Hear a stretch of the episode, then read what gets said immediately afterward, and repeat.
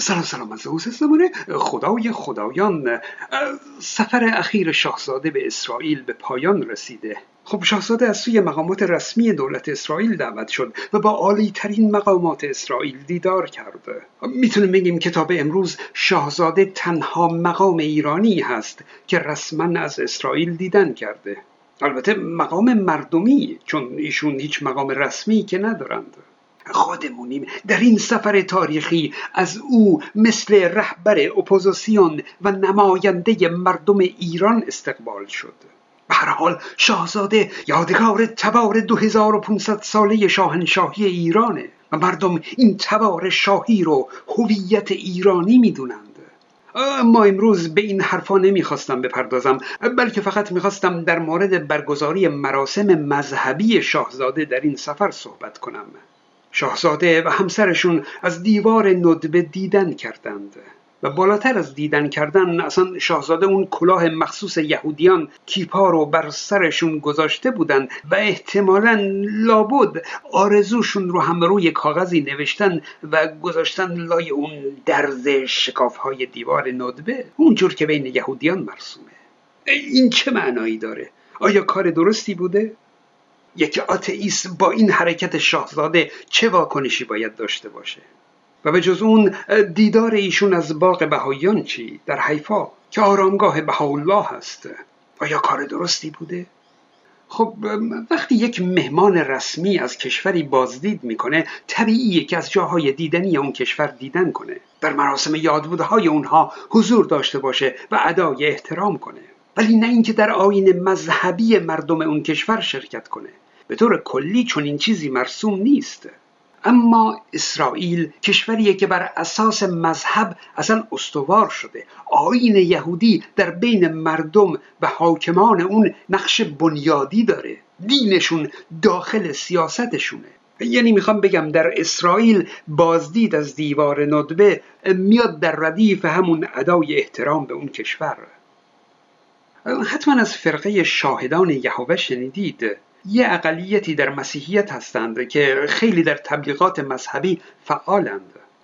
چند سال پیش بود که شاهدان یهوه منو دعوت کرده بودند برای بازدید از مجتمع مرکز فعالیتشون. می‌دونستند که بی خدا هستم. خب من و شاهزاده هیچ کدوم مقام رسمی نداریم اما دعوت از شاهزاده کشوریه دعوت از من در حد یه مجتمعه. چه فرقی می‌کنه؟ جاتون خالی نهار دعوت بودم. قبل از شروع به غذا خوردن دور میز نهار همه ایستادند سر پا. نگاهشون رو به پایین بود و یکی شروع کرد به دعا خوندن و بقیه آمین می‌گفتند.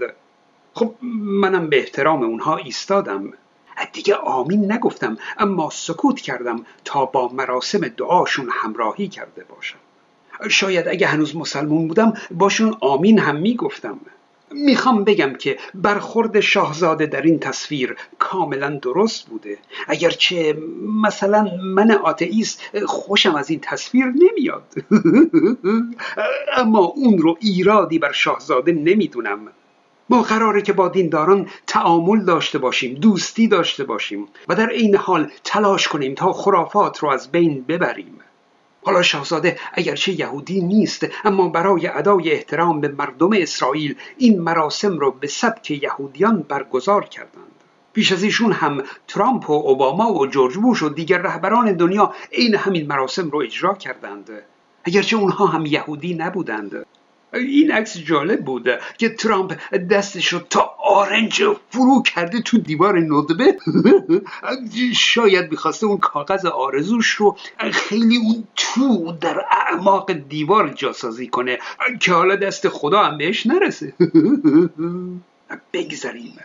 خب در واقع با شرکت در اینجور مراسم مذهبی میشه در سیاست دل مردم مذهبی و حکومت مذهبی رو به دست آورد. شنیدید که ناپلئون در اشغال مصر در کلمات قصاری از اسلام تعریف و تمجید کرد این سیاستش بود تا دل مردم مسلمان مصر رو به دست بیاره و اونها رو خام کنه. و مثلا به یاد دارید که پوتین یک قرآن جعلی رو به عنوان یک قرآن عتیقه قدیمی به خامنه ای هدیه داد تا دل او رو به دست بیاره و به اهداف سیاسیش برسه. اون نمیگم که شاهزاده هم مثل ناپلئون و پوتین با نیت فریبکارانه چنین کرده ها نه. اما به حال خودمونیم. شاهزاده در بازدید از دیوار ندبه واقعا نیت زیارت که نداشته. او می‌خواسته اینجوری دل مردم و حاکمان اسرائیل رو به دست بیاره دیگه. این از سیاستش بوده. پس ایرادی نداره. اینکه شاهزاده چقدر مذهبیه آیا اصلا به اسلام باور داره یا نه نمی‌دونم. اما مهم نیست. کلا قرار نیست که آتئیست ها فقط از افراد آتئیست حمایت کنند. نه. چون آتئیست بودن که یک حزب نیست که فقط از همحزبی خودش حمایت کنه. دیدید این آتئیست های محترمی که در شبکه های اجتماعی می‌شناسید؟ از جمله خود من. اینا در موضوعات سیاسی واقعا کلکسیون هستند. هر کدومشون از یه شاخه سیاسی حمایت می‌کنند. ایرادی هم نداره.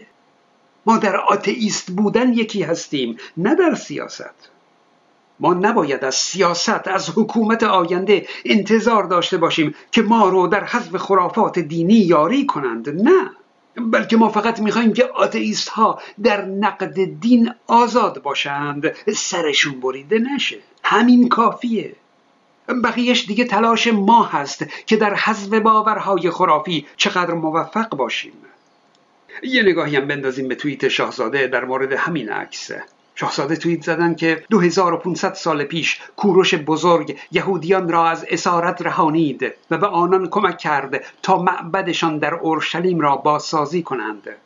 با احترامی عمیق از دیوار ندبه بازدید و دعا کردم که روزی برسد که ایران و اسرائیل بتوانند دوستی تاریخیشان را از سر بگیرند. می‌بینید که پیام کاملا سیاسیه. برای نزدیکی و ارتباط دو کشور ایران و اسرائیل. و این گونه سیاست ها می‌تونه به حمایت بین المللی از انقلاب ملی ایران کمک کنه. ولی بازدید شاهزاده از باغ بهاییان دیگه از سیاست ایشون نبود بلکه از وظایف انسانی شاهزاده بود.